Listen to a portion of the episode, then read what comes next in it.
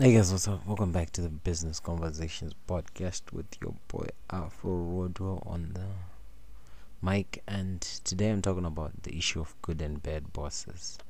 You know, the issue of good and bad bosses is almost like parents, right? Being raised by bad parents, you know, it's like being raised by a father in which you see your father beating your mother, in which you see your father putting a bad example on how to be a father yourself. And having a bad boss having a boss who mistreats you sometimes having a boss who you know gives you low raises a boss who overworks you boss who does all those things. Um sort of like having a parent like that a parent who does everything wrong. And one of the best things that i have heard on this topic it's like having a bad parent, right?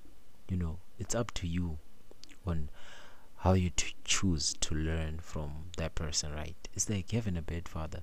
You know, there was this picture I saw on Instagram a couple of days ago. You know, it talked about, you know, two kids. You know, the other one was very, very successful. He had a lot of cars, a lot of businesses. He was responsible, a lot of estates, a lot of real estate he was good. He was very very nice. He was a kind person. You know, he had a good reputation out there. He was accountable. He was everything. And there was this other brother. And the other brother was, you know, was a bum. You know, an alcoholic. He was always drunk. You know, he was mean. He was whatever.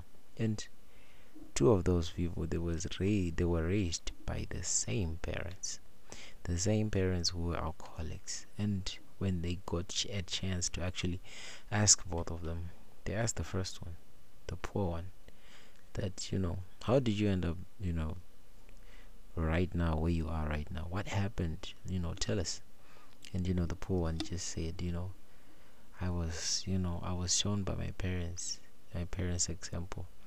It taught me what to do and how to you know do things what to become. That's why i became a bum. That's why i started to drink alcohol as much as i do. And they had a chance to interview the other one the successful one.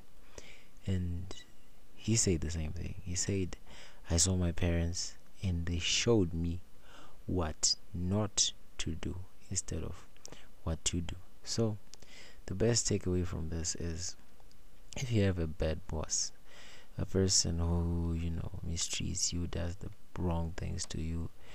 You know the best thing you can do number one is you know you can try to talk to them try to tell them you know what you're doing is wrong. You know you can try to give them nods. It's it's like a kid giving advice to a parent. You don't give it directly to your parent but you give them you know a little nudges little nods like you know dad you know you know you just make it a little bit strategic you know just make it a little bit strategic. You don't say anything directly. Or if if your boss accepts it say it directly. But the thing is you have to learn from that boss. If it's a terrible boss obviously sometime you have to go.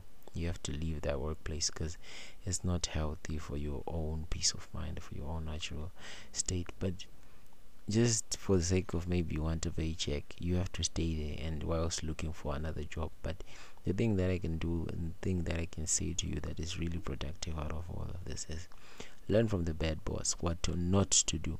You know one of the greatest things i've actually read uh, in this book too is you know the greatest people you know you know they have enemies right? Like jesus has satan you know Steve Jobs had someone he was competing with, which was Bill Gates. You know, everyone has enemies, right? And the best thing that this thing does to you is if you have a terrible boss, you can set yourself, you know, and you can write down those traits of that bad boss, whatever you, whatever he's doing. Just write them down in, in a book, whatever. You know, you write them down. Those traits are the traits that you don't want to follow the traits that you don't want to become. As you try to navigate yourself maybe you want to become a manager yourself in the future.